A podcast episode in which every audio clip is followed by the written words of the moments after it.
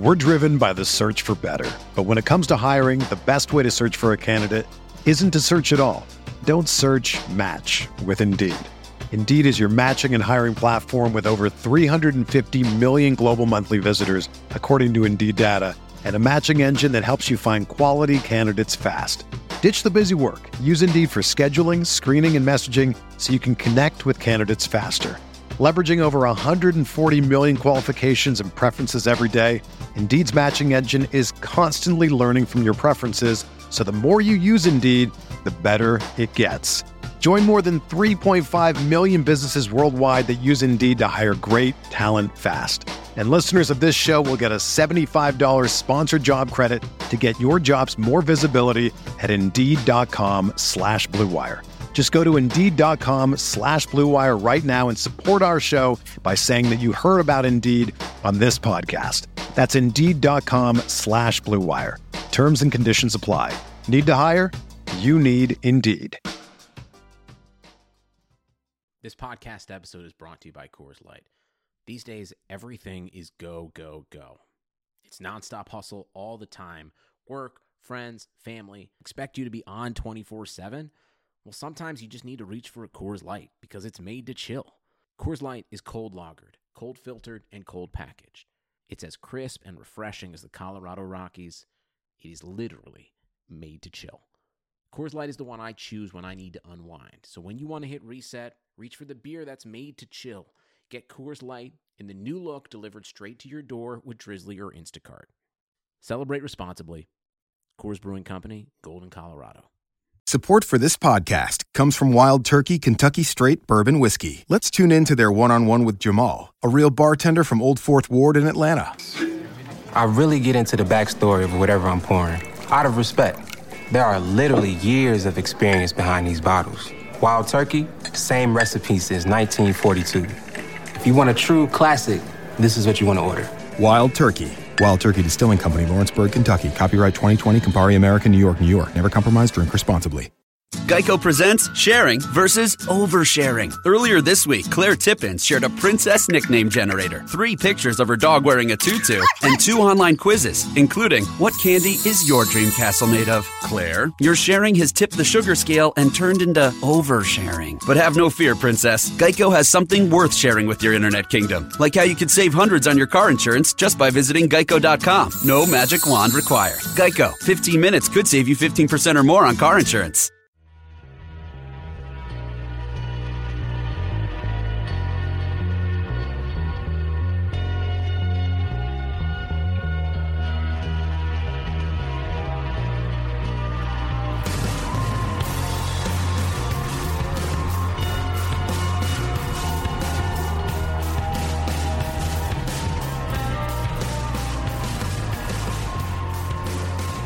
Welcome to the RotoWire Fantasy Football Podcast brought to you by DraftKings.com, the leader in daily fantasy sports. Use the promo code RotoWire when you make your deposit for a free contest entry today. It is week one Friday. Derek Van Riper here with Mario Puig.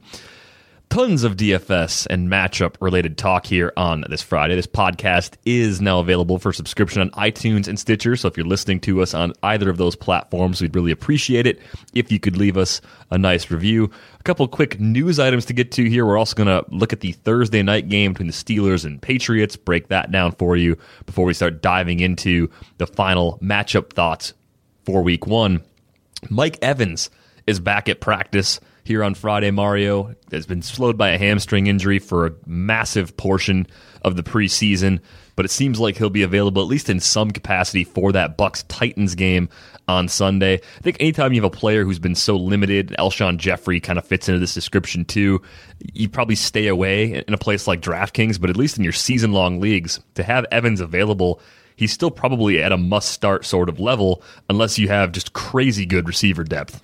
Yeah, I guess the size of your league would play a large role in determining whether you can pivot off of someone like Evans if he's active, if he's declared active. Um, it's hard to tell whether he got any you know traditional practice work in today or if it was more like a padless like don't forget these are the plays you guys kind of practice so um, at least with evans it feels like we're getting a little bit more transparency uh, with his situation than we're getting with Jeffery in Chicago. I mean, the, if the Buccaneers wanted to, they could have listed Evans as a limited participant every day and just you know screwed with their definition of what participation is, um, which is very possibly what the Bears are doing. For all we know, Jeffery didn't do like really anything relevant to actual football this week, so it's hard to trust the Bears with the with the Buccaneers. You can kind of trust them. It's like Evans is not near full health, and if he plays, he'll be limited.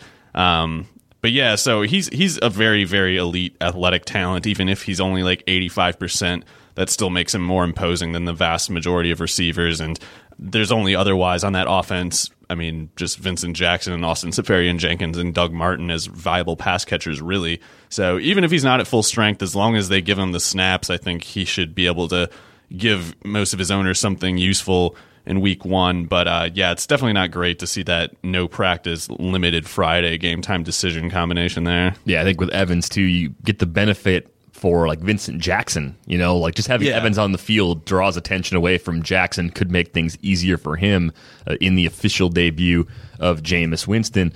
Eli Manning getting a contract extension from the Giants, four years, $84 million, because, you know, Eli Manning definitely needs more money. This contract doesn't happen without Odell Beckham. Like, Odell Beckham single handedly earned this extension for Eli Manning. That that's true. If if Odell ever establishes a dictatorship in North America, I think he can definitely claim that Eli owes him some percentage of of this deal here. Um, yeah, I mean his, his Eli looked like he was just like on the way out until Odell came in doing the one handed everything backflip, etc. routine. Um, but yeah, that's that's a deal I think the Giants kind of have to make because Odell's around. So even if Eli wouldn't be there, wouldn't be productive, wouldn't be worth it without Odell there. Odell's there, so it's uh, makes sense I think to keep him because also it's just there's no good quarterbacks in college. There's, I shouldn't say so flippantly. there are there are you know a, a handful of decent college football quarterback prospects for NFL purposes, but not many. And like the ones that everybody likes the most are not necessarily going to come out this year. It's not a given. So if you have anybody who's near the league average at quarterback, it's kind of madness in this era to not lock them up. Yeah, you got to pay anybody at or above the Joe Flacco line, I think, right now, if you're an NFL team. Flacco and above are all elite quarterbacks. That's the only take we could possibly have. Taking a look at the game from last night, Steelers falling on the road in New England. Gronk going off, three TDs in this one. Scott Chandler vultured one from him. They had a play that was designed where they split Gronk out wide, put Chandler in the slot, and then just crossed him. Chandler barely got in, too. So you think about that as one that should have also probably gone to Gronk. And Great game from him. Uh, Tom Brady obviously played very well last night as well. Steelers defense at times looked like they had no interest in even covering Gronk, which it seems like a great way to play defense. Yeah, uh, that's kind of weird because going into the game, they've said very specifically, like, yeah, we're not really going to do anything else. We're just going to like try to press him a ton at the line. But Gronk's the best tight end like ever, in my opinion. I don't, I don't think there's ever been a player like this. There might not be another one, but he just, we know when he gets targets, he scores. Like it'll be seven or eight passes you throw to him, he will score before long. And if if he doesn't, and it's been you know 12 targets without a touchdown, you know he's going to score three in the next 10. So this is just you know applying those averages into a scenario where they don't have LaFell, they don't have LeGarrette Blount. So yeah, the usage was this. This was a huge game, obviously, but a predictable one. I think um, is obviously it's easier to say that in hindsight, but like the, the fourth touchdown was very realistic. Obviously, Yeah, it could have definitely happened. And what they did, the third one that Gronk scored was the Patriots' fourth of the night. It was a similar look. They put Chandler in the slot again, put Gronk out wide, and just kind of faded it to him to the back pylon. There was nothing. There's no way to cover it. nothing you can do. whatsoever. So they kind of set up the play for the third one with what they did previously, throwing one to Chandler. That was Scott Chandler's only target, by the way. There were some people out there on Twitter in this industry uh, really pushing Chandler as a guy that was almost like a must pick up, going to catch seven or eight TDs. It, it's just like Aaron Hernandez has been in prison how long, and we still think that there's Aaron Hernandez this week? Like, come on, it's not. They they made a special role for that guy because his talent merited it. Uh, Tim Wright, Scott Chandler, not the same thing. Like, Right. There's not a there's not a predetermined TE two role where someone's going to get ten touchdowns in that offense. But if there's someone good enough, they'll make room. Those guys aren't good enough. If there's anything this offense is missing right now, I think it is a deep threat. Aaron Dobson, one catch for nine yards, only targeted one time, and it's his third year now, but he missed a good chunk of year two. He has the size and speed to maybe become that guy. Is there any reason to be optimistic about him in a season long context, even though his performance on Thursday night was a quiet one? Well, his outlook is definitely improved with uh, you know LaFell being unavailable. If if if LaFell had been available, I would not care about Dobson at all. But we know that Brady's going to have a certain level of efficiency as a passer, almost regardless of who the personnel around him is. And uh, we know somebody other than Edelman and Gronkowski will eventually get targets because those guys aren't going to go for you know fifteen hundred yards each. So it's it's there for Dobson to take. I'm not particularly high on him as like a prospect in terms of his talent or skill set. Really, he just kind of I've always like my comparison for him even back at Marshall was just kind of mid to late career Roy Williams, where it's like yeah he's big and he's fast, but and he can make some plays, but if you're expecting reliability. You might get burned a bit, so he's. I think he's in his natural, you know, like third, fourth receiver type of role. I don't, as much as he's athletic enough to do more. I don't know that he's the kind of player to do it. I think they just seem more content as an offense to lean on Gronk and then have Edelman doing his work in the shorter Right. intermediate routes, which works really well. How much do you think having Gronk makes Edelman more effective, or is it really a case where Edelman could be the same player even if Gronk were down with an injury? Edelman is really good at what he does, but I don't know that he can do much else. Like he's he's obviously a great runner after the catch, and he's athletic enough to create underneath separation. But we haven't really seen him do that downfield, and that's what Gronk takes care of. Is you you have to put two people on Gronkowski because as much as he's known as like the unstoppable red zone guy, he can also take the top off your defense if your safety bites forward and you don't have someone able to catch up with him because he's I mean he, that big as fast as he is, that's a nightmare matchup down the seam. So uh, he opens things up for Edelman and probably creates some of that after the catch room that Edelman always does such a good job of exploiting. Um, but yeah, I think Edelman's a totally good, well above average starting receiver in the NFL. I just I don't know that he'd ever be quite as I mean he wouldn't be quite as good as he is without Gronkowski there. And I think if Gronkowski were to you know miss time with an injury or something, I don't know that Edelman's numbers would go up much aside from the reception count. Like I can I can imagine that resulting in like two and a half fewer yards per catch if that happens. Yeah, you could definitely see that unfolding. Uh, Brady finished 25 of 32 for 288 yards, the four TDs I mentioned, nine yards per attempt. He was sacked twice, but Steelers defense, as I said before, really didn't look good in this one. Dion Lewis ended up being the Patriots' back of choice. 15 carries for 69 yards. Looked pretty good, looked elusive. Uh, kind of an undersized guy, but one that could be uh, kind of useful as the PPR guy now that LeGarrette Blount's suspension is over. But I, I just I think if you're leaning on Dion Lewis, it pretty much has to be a full point PPR league to even consider him as a flex option going into week two. Yeah, it's it's hard to know exactly how that offense is going to look without Shane Vereen there. There's definitely a good number of snaps available and a good number of passing targets available without him there, and especially with LaFell out, you know, compounding that. But it's it's really hard to tell what it- you can never know what exactly Belichick envisions any particular player for. Obviously, Jonas Gray totally good enough for their system. He can get you 200 yards. We know this, and yet he doesn't value him. Uh, and I mean, the broader point there is that running backs are disposable. It's easy to find a good enough running back, especially if you have a quarterback who creates as many touchdowns and as much yardage per pass as Brady does.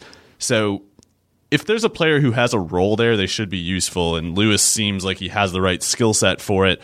Um, but as you mentioned in the the notes here, he had a fumble, and uh, Belichick, for as, as you know, ahead of the curve as he's been for pretty much all of his NFL career as a head coach, he still does that stupid, uh, superstitious thing where he benches a guy after he fumbles, as if uh, either th- a fumbling once makes you more likely to fumble again, which I don't think any data supports.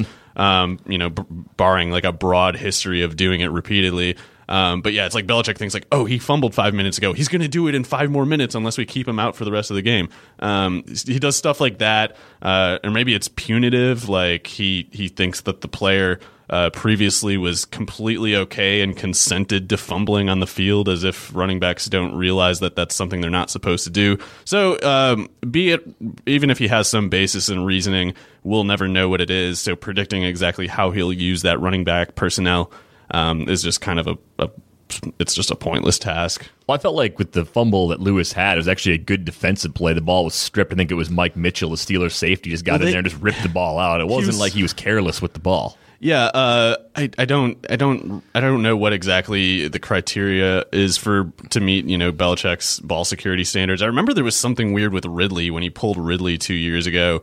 Um, it was something like he kept him in the game because the review showed that he was down first or something. It's like, I mean, That's still, the outcome based. Yeah, it's like, you, you look at how was he running in a way that was leaving the ball exposed or Right, not? yeah. Like, the- but I don't know if he looks at that stuff. I think he just looks at like the like fumble happened, bad, bad, bad player must punish. that's a strange, strange thing for a guy, as you said, especially because he was going we've seen. because at the time the alternative was Blount who had a history of fumbling but really never did so it just yeah no didn't seem to be based in like data reasoning it seemed like it was just kind of an impulsive management style With only 32 attempts, uh, Julian Edelman targeted 12 times, 11 catches for 97 yards. Gronk, eight targets, five for 94, the three touchdowns that we talked about before. Dion Lewis, four for 51 on five targets, along with 69 yards on the ground, so 120 from scrimmage for him. If you picked him up and threw him in your lineup, it, it paid off uh, from the season long standpoint. The other guy in this offense I want to talk about before we look at the Steelers is Danny Amendola, only targeted three times on Thursday night. He was another player that there was some buzz, some late buzz as far as PPR value, especially after Brandon LaFell was uh, officially placed on the IR designated to return. That the idea was that Amendola just would by default have to catch more passes. Well, it's possible that the Patriots will have more games where Brady only attempts 32 passes, but I do think there is something to the idea that Amendola is probably the fourth option here. I think whichever running backs are catching passes are the third option behind Edelman and Gronk, and there will be some weeks where Amendola catches five or six balls, maybe he finds his way into the end zone, but I think week to week value, even in a full point PPR league, could be somewhat elusive there.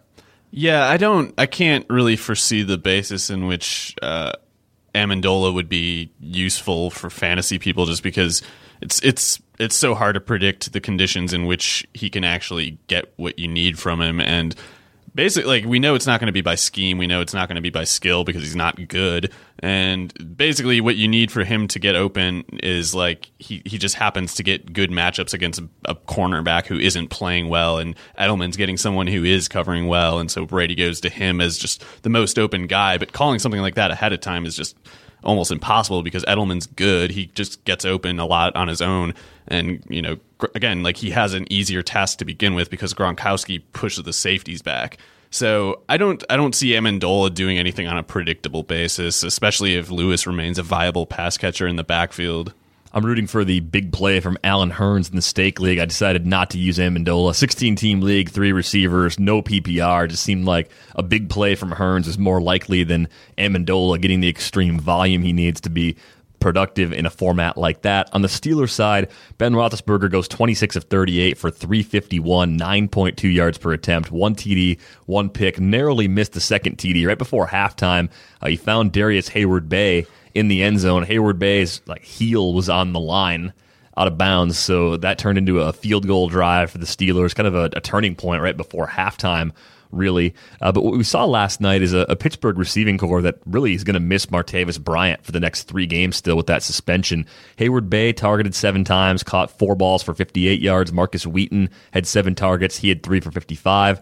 It was Heath Miller who really stepped up to pick up the extra slack. He caught eight balls for 84 yards on 11 targets. And Antonio Brown, thanks to a very, very late touchdown, two seconds left getting into the end zone, hauled in nine passes for 133 yards and a score on 11 targets. Even when this game was still still up in the air, Antonio Brown extended his streak of five or more catches in a game to 33 straight games, which is actually pretty impressive. Oh, yeah. Uh, you talk about a guy that in a full point PPR league went first overall in plenty of leagues.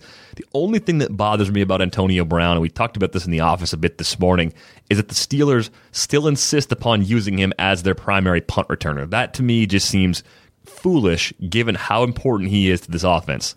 Yeah, it's it's kind of a strange strategy for them to use when we know that like Bell and him com- they, they comprise basically the whole offense, at least as long as they're going to be without Martavis Bryant, and even when they have Martavis Bryant, uh, it seems that it seems that there's an underlying character, you know, unreliability, a, d- a distrust factor with him that explains why his snap counts have been limited, even though he's easily better than Markus Wheaton, like something quite literally like at least one and a half times as good as Markus Wheaton is, and they still leave him on the bench so much of the time. And it's like, why would they, why would they do that? Um, but yeah, so I, I think it's got to be something you know, not necessarily just the suspension, but something related to the way they see him behave off the field or in practice that they're just not letting him on the field. Um, but yeah, that's with without Antonio Brown, it's like, what, what, do you think happens here? Like, do you think Le'Veon Bell catches 140 passes? Like, the the offense just sinks. It's over.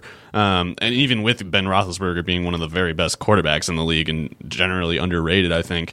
Um, but yeah, I think I thought Roethlisberger gets a lot of credit for that game yesterday. Like, not having Martavis Bryant, not having Bell playing in you know, you know on the road against the Patriots where they're just always so much better, so unfavorable for the whoever the visitors are, and he he still had a he had them really close, kind of. I mean, obviously the garbage time touchdown made it look closer than it was, but um, yeah. I, with that said, I don't know that uh, Roethlisberger is good enough to remain uh, an above average producer if Antonio Brown should miss any time.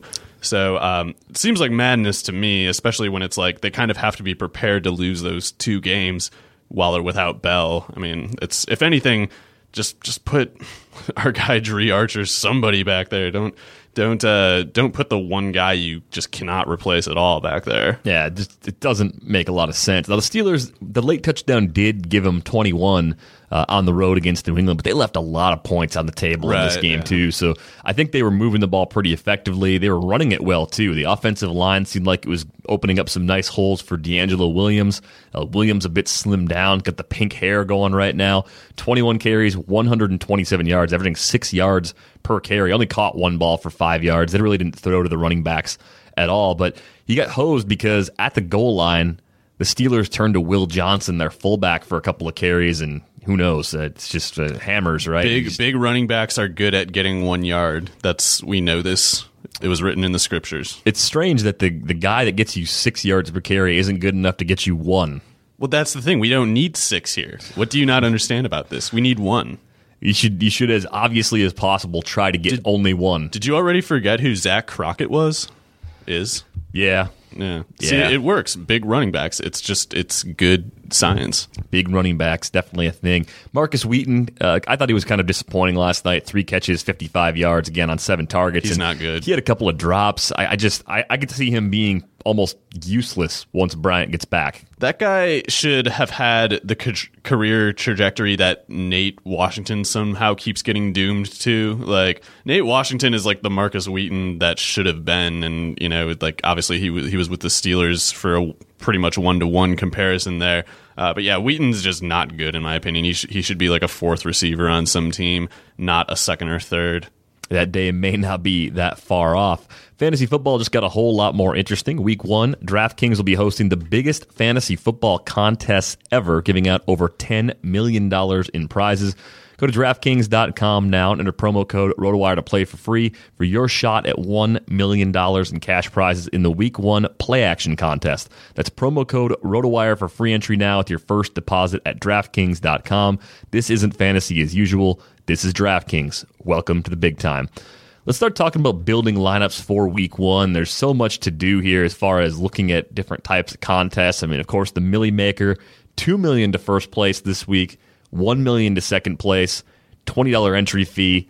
I'm going to have at least one lineup going in there, but I think building a lineup for week one, whether it's cash game, whether it's tournament, it's more of an inside out process for me. Usually I kind of build around the stars I like and then look for value that fits in. I think for sure in week one, I'm building around the cheap pieces because there are a lot of things that have changed since the price lists were all revealed. Like the games launched, I think, in a month ago or even longer in some cases with that, you have prices that were designed to fit teams that were completely different at that time. Of course, Davante Adams, now a starter for the Packers, $4,400. Ownership on Davante Adams likely to be very high. In a similar boat, Eddie Royal, 3900 going to have a much more prominent role for the Bears. So I, I just think that you look at players like that, and you have to really pick the ones you like the most. handful, maybe it's a multiple lineup situation, and then you go in and you fill in the spots with the best possible players cost wise because you're, you're going to save so much money on Adams for what he should give you compared to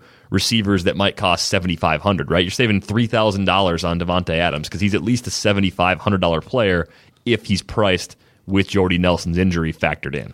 Yeah, I definitely work bottom up when I make lineups. That goes for any sport, I guess, just because I I feel like I can identify guys that I like to safely outproduce their price range. In which case, how can I reason that they shouldn't be in there? Um, because if you can put if you can put, go with a guy like yeah Davante Adams at 4400 or whatever, um, basically penciling in the production of somebody who's at least six thousand, that gives you that could be the difference between going from you know a guy with a you know a difference between like a Gronk and a Greg Olsen or something like that. So. Uh, it doesn't it's not like the the higher projected guys so reliably reach their higher projections that you should you know have just like an iron you know rule that you follow that process or you should at least consider especially in tournament settings like this uh, going a little bit against your your initial intuition um, just because yeah it's like even when we're most certain about certain things it's like probably no better than 40 to 50% chance they actually happen so recognize your own fallibility creating some variation if you're doing multiple lineups is good. Um, but yeah, it's like man, the other the the other opportunities for values like that just don't exist. So they kind of have to make the initial building block. Like for instance, I'm going with just a ton of Danny Woodhead on DraftKings. Like I'm, I'm I've got three millionaire makers reserved. I'm, I'm gonna if there's still more left, I'm gonna add two more. I think. Um, but yeah, it's like I go with someone like Woodhead, who I think you know, there's a decent chance he leads his team in receptions. He had 75 two years ago. Um, Melvin Gordon's not getting the greatest endorsements as a passing down option. Antonio Gates suspended. Ladarius Green has a concussion. Um, that's that's a lot of usage that I think is reliable, and for his price range, there's just like no one even close. So I'm getting him in on probably at least sixty percent of mine. Um, but yeah, otherwise that that gives me the versatility to you know have one lineup with Adrian Peterson and one with Julio Jones or something like that. So it lets you cover some of the, the bases that you can you can see happening, but otherwise wouldn't be able to uh, create the funding to to get action on. Yeah, I mean there have been a lot of changes at running back. I mean just the fact that Melvin Gordon isn't looking like an every down back for the Chargers, that is a change from when the prices first came out. I like Woodhead at 3700. A few other backs people may consider. I mean Alfred Blue at 3600 is just cheap as a starter. I don't love him against the Chiefs, but he's the guy. The volume could be there. You got Benny Cunningham at yeah, a flat three thousand dollars. I mean, that should, guy caught uh, forty six passes or something, forty five or forty six last year. Um, yeah, so that in PPR scoring, like if, if Tre Mason's out, think if it, it, just takes so little for Cunningham to reach a value that's like clearly productive and advantageous for you.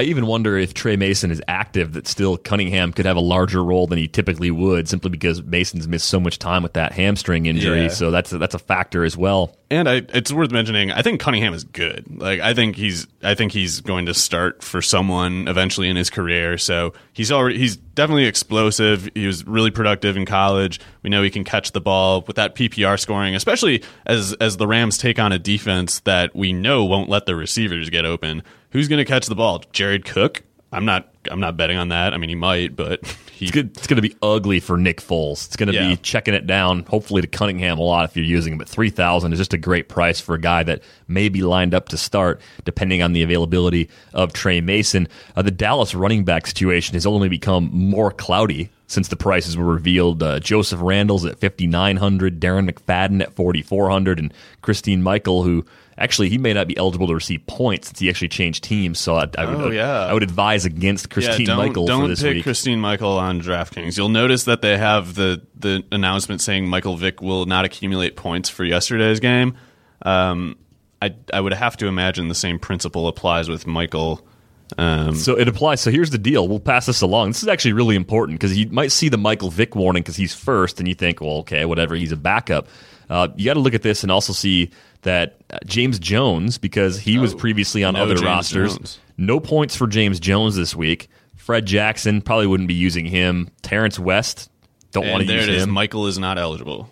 Yeah, Christine Michael, one of the players you can't use this week. Well, you could use him, but he's not going to accrue any points. Sure, man, use him. They can't take don't, him out of the pool. Yeah, so don't, don't use him. That's just giving giving a spot away. So do not use those players check, this week. check that warning thing on DraftKings for any players that Yeah. you, yeah, just check it. click through it. Jordan Todman, also he already played, so he wasn't going to accrue points this week anyway. But always click through those warnings; they are extremely helpful on DraftKings. And the other big change is Mario, aside from running back. I mean, Tevin Coleman. That the price on him was kind of priced more like a timeshare with Devonta Freeman. He's going to get the start. He's forty eight hundred. That matchup against the Eagles. Uh, Doug Martin, when the prices came out, probably looked like he was going to be in a timeshare with Charles Sims. Instead, it looks like Martin's going to be the lead back again. He's forty five hundred against the Titans. I kind of like that price on Doug Martin. Yeah, he'll have extremely high usage. Uh, at, at, he might be the most owned running back, really, uh, just because that price. He, he can catch passes. People forget that he's like a 50 catch guy when he's playing three downs. And so, yeah, if Mike Evans is limited, rank Martin even higher because that, that PPR floor helps him. Um, but yeah, it's it's Tevin Coleman for me is mostly kind of a tournament type because I I love him as a prospect. I think he's awesome. I think he's going to be really really good. Um, the matchup I'm not sure about as much. Uh, there's there's kind of like colliding uh, variables to keep in mind. Like one is that, and this is in Tevin Coleman's favor. It's just a highly projected. It's a it's a game that's projected to score a lot of points, and he's at home. Um, so that that in itself is good because it, it's touchdown shares available. Um, the other thing is Philadelphia runs probably a higher tempo than any team in the league. So especially if um, you know the the Eagles are you know scoring quickly when they score and not doing you know grinding drives that eat up a lot of clock. Uh, that could equal more plays for the Atlanta offense in general because both they need to up their tempo to match the pace, and just because the, the Eagles run through their drives faster than most teams. So that those two things are in Tevin Coleman's favor. The thing that bugs me is just that a it's you know it's his first game. We don't really know what that offense is going to look like specifically now that Dirk Koetter's gone.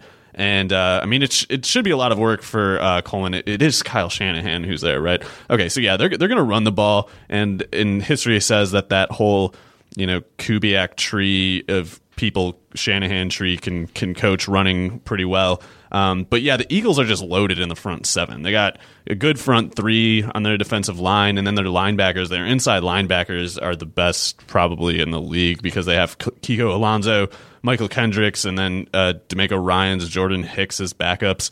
So they just have really, really good linebackers, and um, yeah, it's it's not the greatest matchup in that sense. But yeah, it, at 4,500 with the way that I evaluate Coleman as a prospect, I definitely I'm going to have a little bit of him in the Millionaire Maker. Taking a look at the starting quarterbacks whose roles have become more clear or simply been defined since uh, we looked back at the price list from a few weeks ago. Tyrod Taylor, five thousand dollars, going to be I think heavily owned in tournaments. I mean, you have a mobile quarterback, even though he's thrown I think what thirty five passes that have counted in four years in the league as a backup in Baltimore. I mean, there's still going to be a lot of interest because of what he can do with his legs. It's a matchup against the Colts where if the Colts can move the ball against that Buffalo defense, the Bills may have to air it out a little bit later in the game. But I think this game actually plays pretty close, being that it's in Buffalo and that defense is legit. But you got Tyrod Taylor at 5,000. You got Kirk Cousins at 5,000. I'll even throw Ryan Fitzpatrick at 5,500 in here with the matchup against the Browns. Because you think about the Jets' weapons. I mean, Chris Ivory, when healthy, is a pretty good running back. Then you've got Eric Decker and Brandon Marshall working in tandem as receivers. Like, I think any of these three are viable options if you're looking to go cheap at the quarterback position for the tourneys this week. Yeah, I'm probably going to skip Cousins and Fitzpatrick. Cousins just because I don't think he's very good, and I think the Miami defense is going to be better than people think. Um, Fitzpatrick, I'm also off on both because he's 500 more than Tyrod, and also because I don't think the Jets will need to throw the ball to win that game. I think they'll very specifically try not to throw it very much um, because two things. I, I think Cleveland's going to turn it over, and I think they're going to punt often.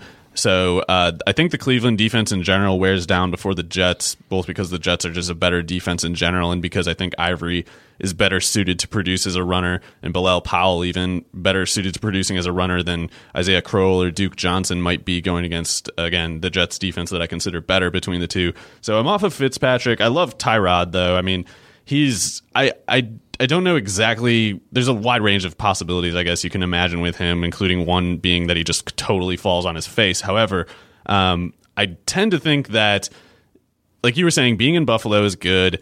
Indianapolis, like great as Andrew Luck is, he does turn the ball over, so Buffalo has a good chance to get um, you know higher than average play count, both because Luck scores more than the average quarterback and because he turns it over more.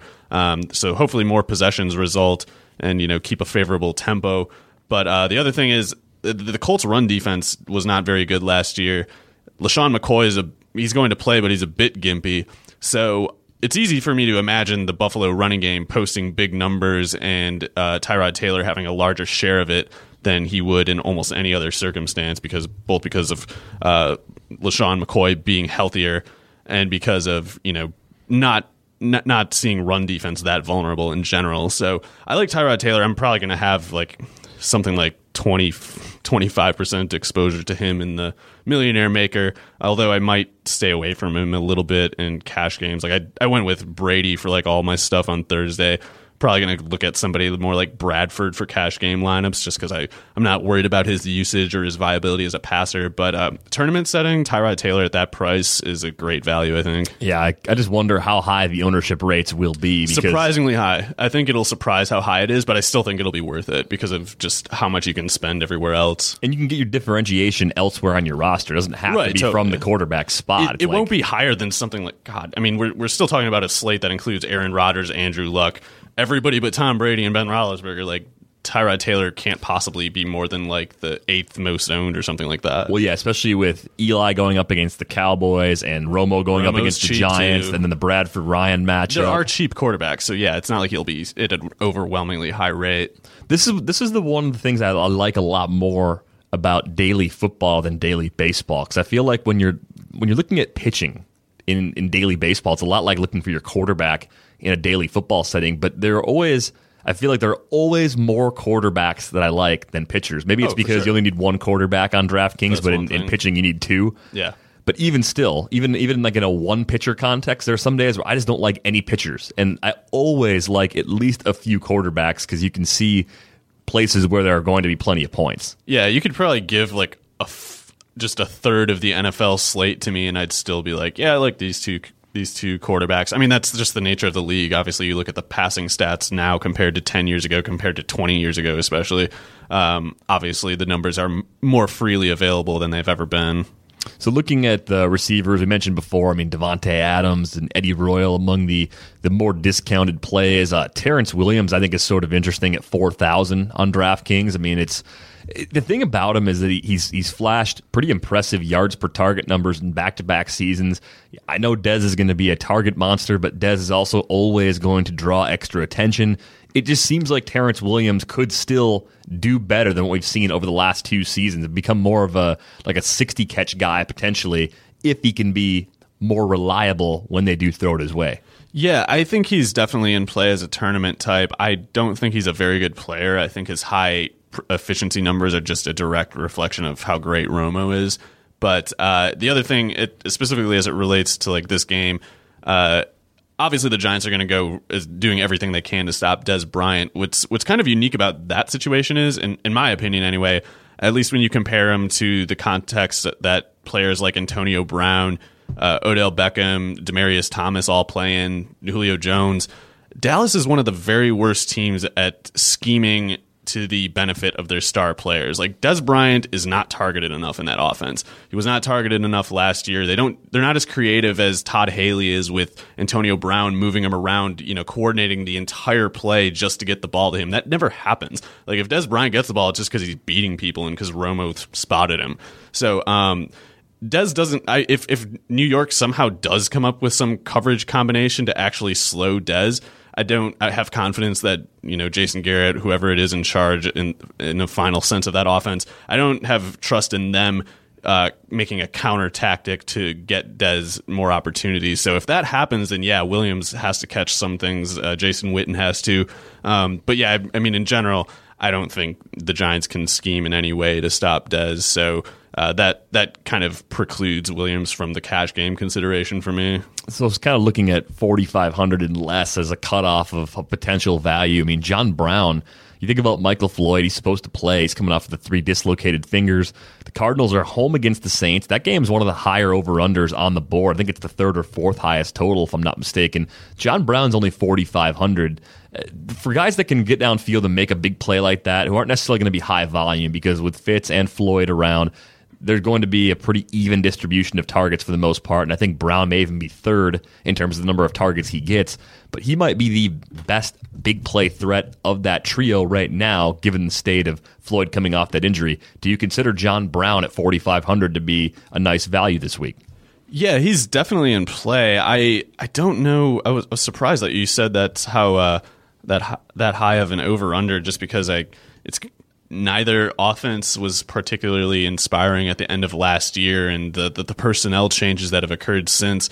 Um, in the case of New Orleans, don't give me much faith in uh, their direction as a team. Um, but yeah, I mean, New Orleans has been for so long this thing that's like, oh yeah, give them thirty points in the spread or automatic, or not the spread, but the you know the over under automatically. Um, the the volumes and the, like the specific uh, schemes, play calling tendencies that allow that to happen seem to be going the other way this year. Like you're not going to run that same traditional Sean Payton offense if Marques Colston is your number two receiver, number one receiver. I mean, they just gave him a pay cut uh, their number three receiver is what Brandon Coleman. No one, I don't, I don't think Brandon Coleman's very good. I don't think they do either. And they didn't replace, they didn't replace Jimmy Graham. So I don't see the explosiveness with the Saints. I would have loved, I probably would have liked them a lot still if they had Kenny Stills, but they don't.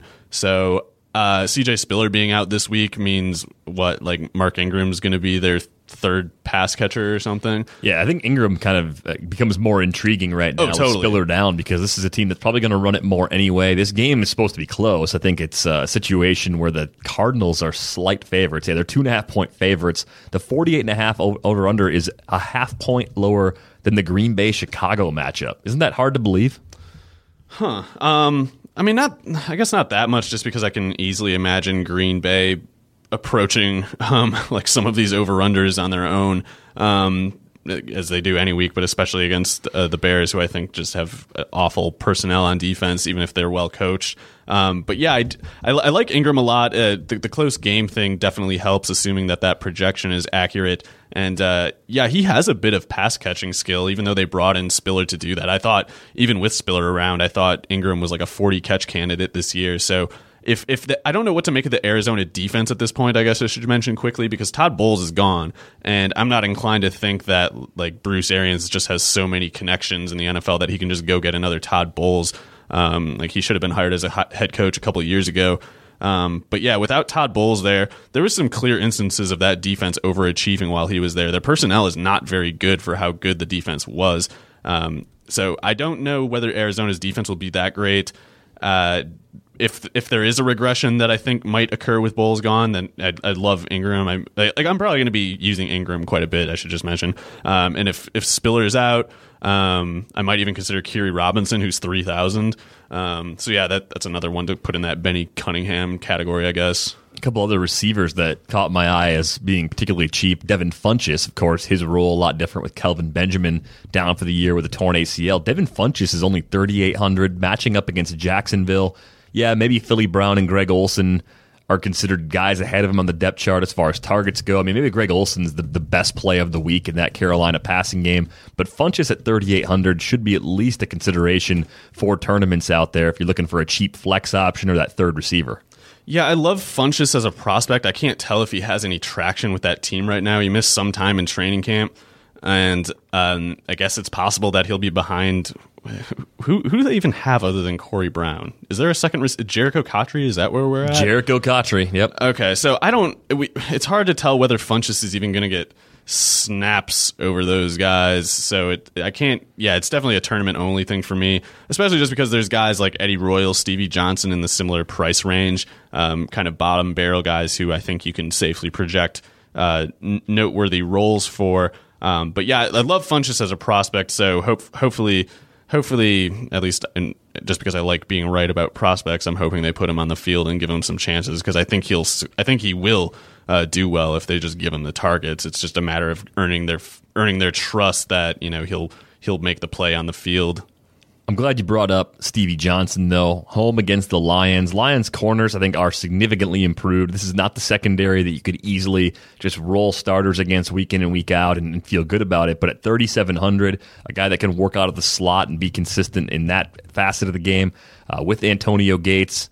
Uh, being suspended, Ladarius Green being concussed. We talked about this a little bit earlier this seems like a good spot for Stevie Johnson. I'm much more inclined to go with Stevie Johnson as a cheap option at 3,700 than to pay up for Keenan Allen as more of an upper tier option. Oh, for sure. Yeah, I, I, I think I would project Johnson more outright just because I, I think uh, the the Detroit corners and, and their secondary scheming in general are quite good. So I don't know whether people are going to get really open against that defense. And when people aren't open, the slot targets, the tight ends, the flats are what get the targets. So that's why I like Johnson and Woodhead both.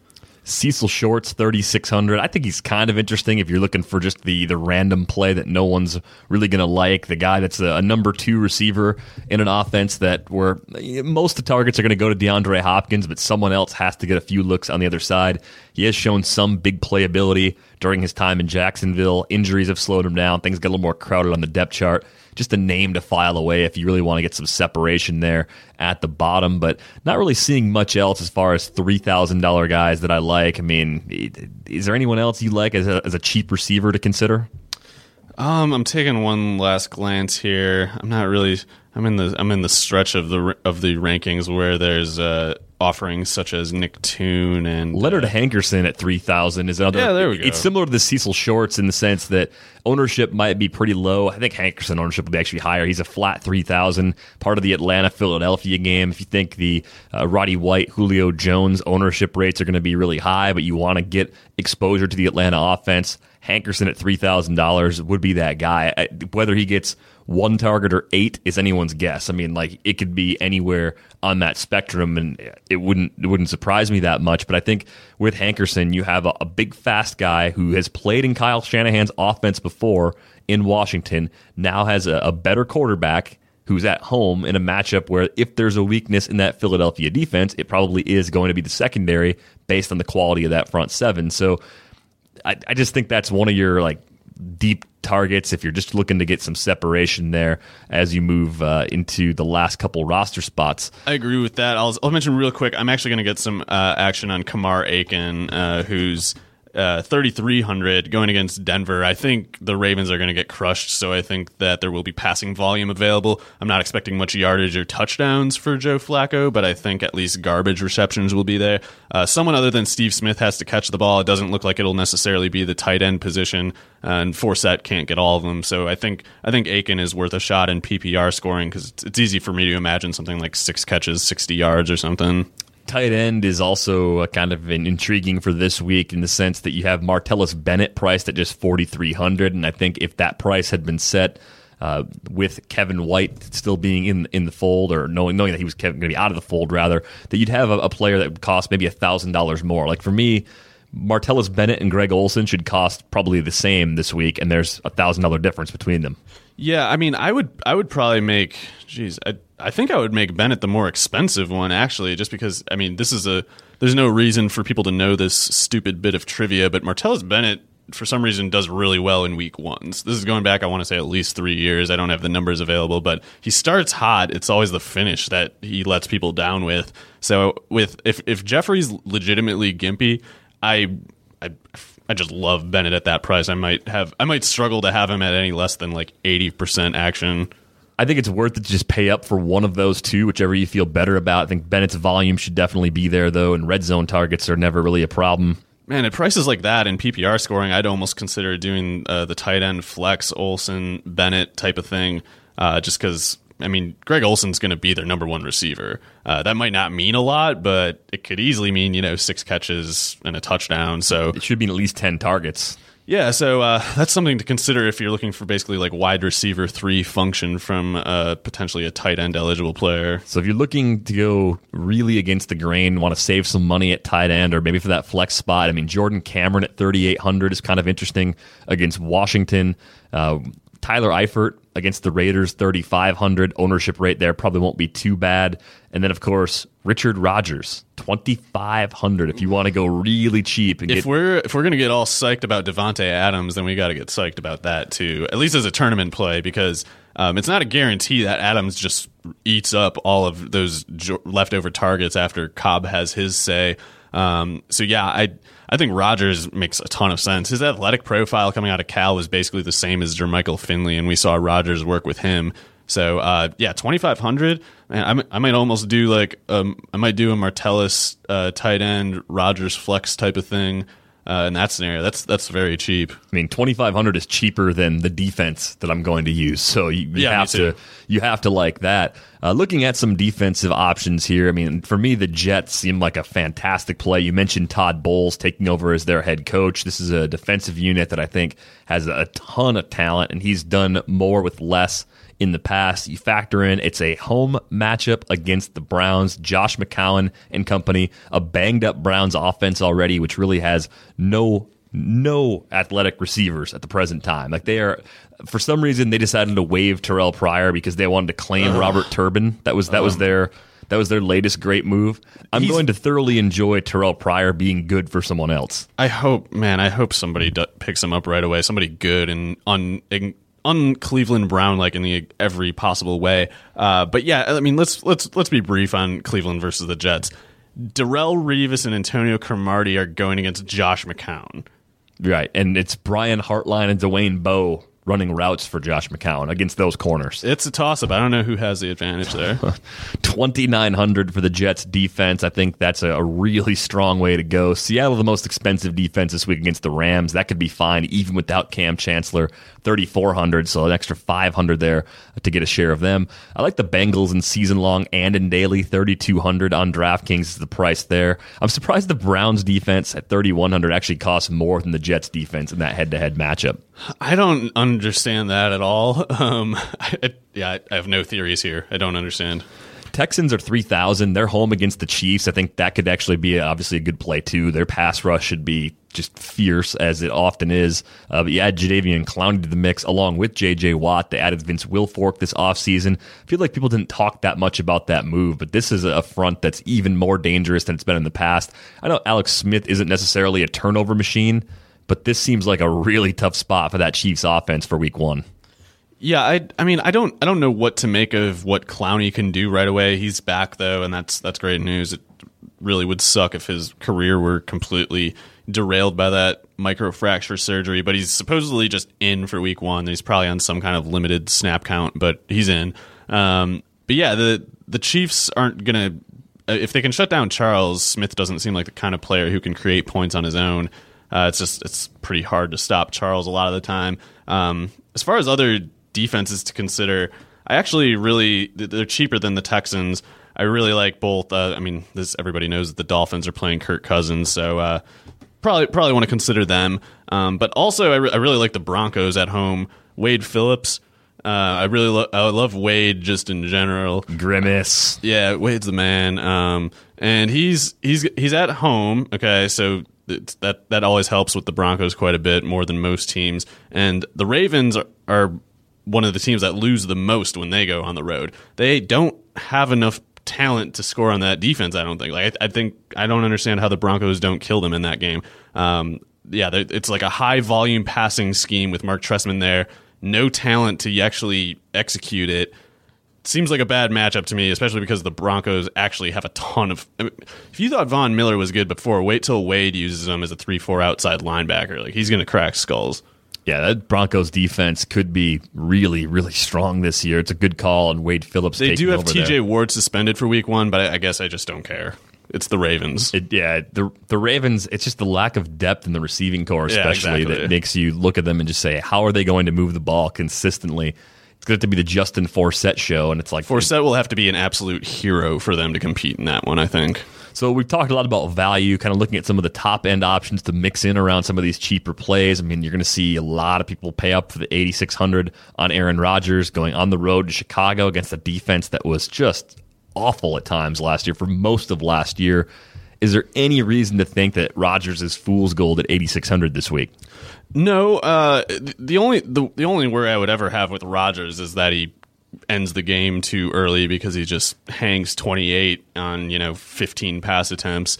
So that's that's a risk. I mean, uh, the the Bears don't have good personnel in the secondary, and as as good of defensive coaches as John Fox and Vic Fangio might be, I just don't see how they have the talent to stay with the best quarterback. That I don't. I'd say Rodgers is the best ever, and I I that alone makes it a bad matchup for the the Bears, obviously. But if they do somehow make that a competitive game, no one has better like five touchdown potential in a competitive game than Rodgers. So uh, if you pick Rodgers, just hope that the Bears actually make a game of it. Looking down more towards the second tier options, you got Matt Ryan at 7,500 home against the Eagles. Eli Manning at 7,400 on the road against the Cowboys. Romo 7,300 on the other side of that matchup. Uh, Philip Rivers home against the Lions. I think 7100 probably not going to pay the price there. But the other name that i think is worth thinking about sam bradford 6900 so really both sides of the eagles falcons i'd consider ryan or bradford as viable options. And i think i consider both eli and romo as options because i think those games will be as advertised as some high scoring shootouts yeah, definitely. I, I, really like both Romo and Eli. It's the only thing that I can break the tie with is the prices, basically. And then uh, if I've got a bunch of lineups in, maybe I'll I'll move to the other two guys just so that I don't have all my action on Sam Bradford. But otherwise, like in a vacuum, I, I can't advocate for Romo at seventy three, Eli at a seventy five, or sorry, seventy four over Bradford at sixty nine hundred. So um, I'll probably get a bit of all of those guys. And uh, yeah, Ryan's also very good at 7,500. If, if Tevin Coleman struggles to run the ball uh, against the Eagles, that's a huge game for Ryan. I have no doubt. So um, yeah, there's there's a lot of scenarios to see pretty much all those quarterbacks doing really well. The only real obvious fades that I would have are probably like guys like Kaepernick and Cam Newton. Um, otherwise, it's like yeah, I don't like Andrew Luck on the road against Buffalo's defense. Rex Ryan, I think uh, will find ways to take the ball from him. Um, but yeah, otherwise, it's really hard to hate on most of the quarterbacks available. Yeah, I'm with you. You might think that contrarian luck is a good idea, but it just isn't against that Buffalo defense on the road. Some of the top price running backs this week, of course, Jamaal Charles at 7,900 on the road against Houston. Matt Forte home against the Packers at 7,800. Adrian Peterson making his return against San Francisco at 7,700. And Eddie Lacy at 7,500 on the road in Chicago. Are you paying up for one of those top four backs on this slate? Yeah, Lacy's cheap enough that I think, and especially with with Jordy Nelson out, I think that's very good news for Eddie Lacy uh, because he's a really good pass catcher in addition to their main touchdown source on the ground against a defense that should be vulnerable with a miscast group of three four uh, personnel. But otherwise, I'm definitely going at Adrian Peterson the most of that group. I I was saying in the office earlier to anyone who was unfortunate enough to be within earshot of me, I I think Peterson is just going to go crazy in this game because I don't see how San Francisco has the personnel to keep up with any particular team, let alone the team that has uh, a Norv Turner offense led by Teddy Bridgewater and Adrian Peterson. I I think that'll be a blowout, but I think Peterson has probably the best multi touchdown potential of all the running backs this week. So I'll be paying up for him a little bit. Otherwise, my favorite targets are probably Jeremy Hill at 71, DeMarco Murray at 67. DeMarco Murray is too low. Uh, Love DeMarco Murray He's way too low at that price. And uh, he look, he's awesome, and he's in Chip Kelly's offense. Like it's, I feel like I've become a Demarco Murray fanboy. I've got him everywhere, man. I've got him in my primetime league. I've got him in the Beat DVR league. I got him in the Stopa league. I got him in the Stake league. Like I, I'm in, I think I'm in seven leagues. He, I have him on all of my four most important leagues. It's not. It's just. It's just where I ended up with him. It was two of those were auctions, two were snake drafts. He fell further than I thought he should in the drafts. He went for a lot less than I thought he should in the Stopa League. In the Stake League, I didn't really know what to make of the market at the time. I just knew he was the back that I liked the most out of what was available. So I went ahead and po- I ponied up a little more cash for him there. But generally speaking, it felt like he was undervalued this draft season. And on DraftKings in week one, I think DeMarco Murray is about I don't know, a thousand bucks underpriced potentially. If Ryan Mathews is priced at 3600, I don't understand how Murray is at 6700 because Murray at 6700 to me says you're projecting like 10 to 12 carries for Ryan Mathews, which I wouldn't.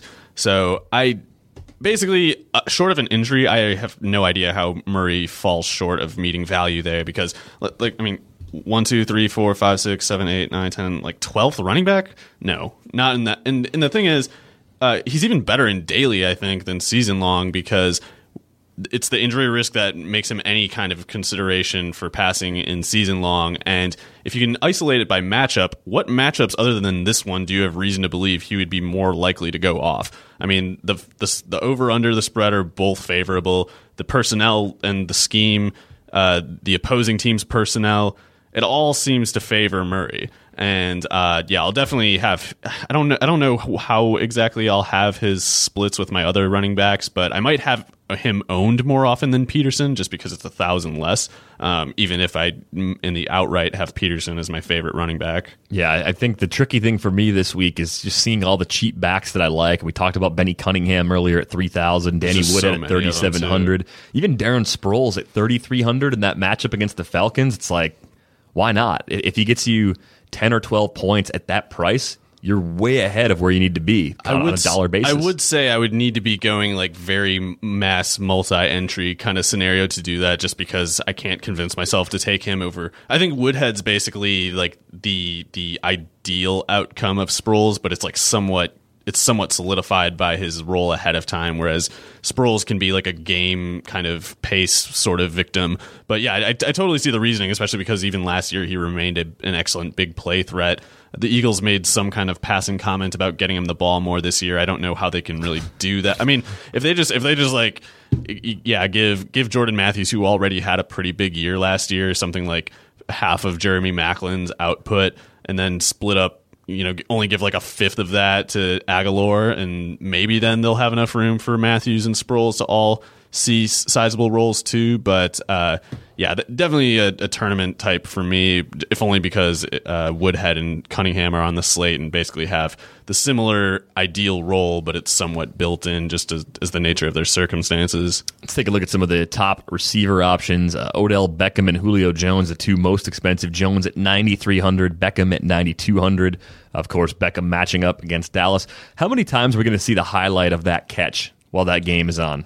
I don't. I, I hope like a, a dozen times. during the game at least. I'll, I'm hoping for a billion. I, uh, I'd like to see a billion replays of it. You got a shot at a billion. Definitely um, got a shot. But uh, Demaryius Thomas also priced up 9100 Dez at 8700 I mean, this slate, I have, I feel compelled to primarily, like, I'm going with a little Adrian Peterson and, and you know, DeMarco Murray's, Jeremy Hill stuff, stuff like that at running back. But I'm generally going cheap at running back because I, f- I can't pass on these receivers. Like Odell, Demaryius, Dez, uh, Julio are all synonymous for me. Like, even Demaryius Thomas, who's probably the least favored out of those four he he might have a bigger role than expected, not only because Julius Thomas is gone, but because Emmanuel Sanders was limited for a lot of training camp. Like he's definitely in for that game.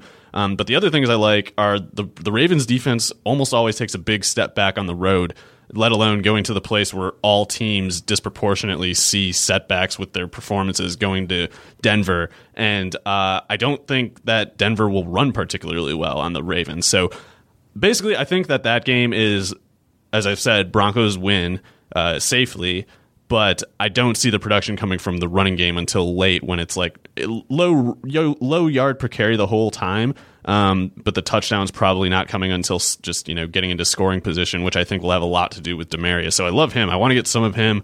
I, I, need to get a lot of Julio against the Eagles. I need a ton of Julio. I need a ton of Odell. Uh, actually, I would probably. I mean, I, a lot of people rank Dez probably ahead of Demaryius this week, but Dez is number four for me behind Julio, Odell, and Demaryius. Although the the four hundred uh, lower dollars on Dez um, probably might get me to get even action on him, even if even if I don't have him rated as highly as the other three. I'm also amazed too that you can look at the elite receivers. You don't even get to Calvin Johnson at 8,500, which yeah, is cheaper I, than he normally is. I'm AJ Green, it. AJ Green is $7,800 against the Raiders. Ugh. I know you have yeah. to rely on Andy Dalton, but seventy eight hundred dollars for AJ Green just seems like a steal. And then you get to the, the Jordan Matthews price, seventy two hundred as part of the yeah, like the he's shootout. Going to be the most owned receiver, I bet. I or I, Adam Davante Adams just might oh, be because yeah, he's right. fifty five hundred, but they're both going to be extremely. I'm going to have at least eighty percent on Matthews. I, I think at that price he's just. He's a top five receiver to me in fantasy this year, so that's just automatic for me. That'd be huge if that pays that way. And Brandin Cooks at seventy one hundred also in PPR. That no CJ Spiller this week. He is a like he's the best bet I think to catch 10 passes this week. Even though I also don't think he'll do more than like 110 yards and probably not a touchdown. But like he 21 should get, points, he though. should get obscene target count this week. Like Spiller was the whole fallback plan for replacing Stills and you know dialing Jimmy Graham too. It's like what do we do? We think Ingram's going to go double digit receptions? Like I don't think he will. Do we think Colston's going to catch more than five? I don't. Can we? Can Coleman even catch three? I don't see it. So yeah, I love Cooks too. I mean, there's just too many receivers I'm trying to fit in this week. Make that 24 points from Cooks if he's 10 for 110 without a TD. Oh, get right, the, get the, the yardage bonus on there too. Yeah. So it's like 24 points for 7100. And That's then pretty nice. we got to mention Steve Smith at 6,400. He always has big week one games, and they don't have anyone else. Like Kamar Aiken and Forsett are the only people aside from like Crockett Gillmore who will even get targets. So Steve Smith, another, yeah, it's it's going to be no matter how accurate you are, it's like man, you gotta you gotta really hit high this week because I think there's a lot of points to be had with the way this slate lines up. Yeah, Golden Tate, 6300, also cheap. I mean, how many how many lineups are you going to have? You going to have like I'm- 20 plus gonna, lineups? no, I think I'm going to go with five uh, millionaire maker lineups, depending on if I if my how my Thursday Friday college football things turn out.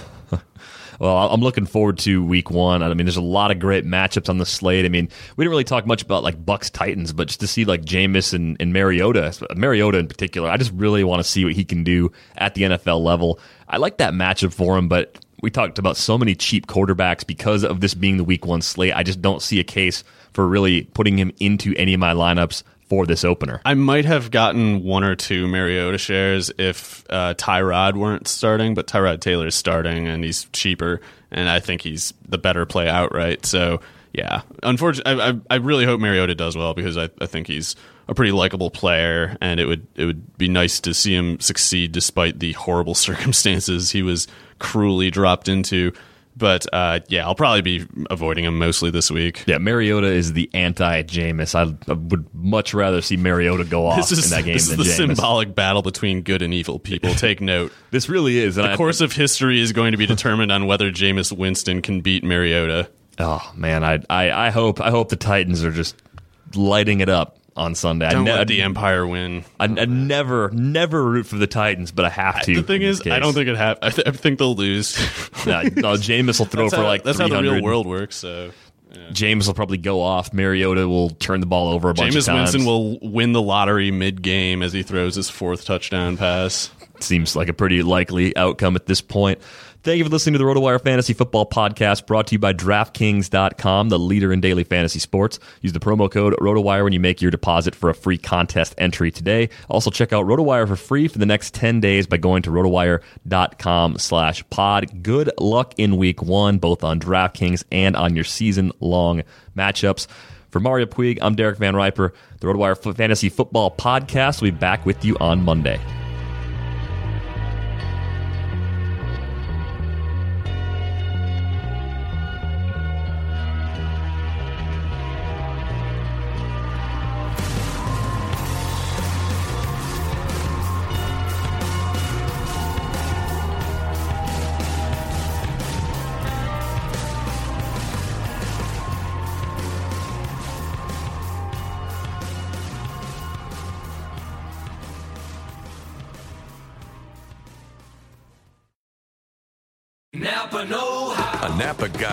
That by the foot, there's no better ride than an old station wagon. Room for six people facing forward, two people facing backward, and a whole lot of luggage, lumber, and bicycles haphazardly strapped to the roof. If you can parallel park that beast, you can park anything. And with some quality parts and a little Napa know how, you can keep your land ship running longer, stronger.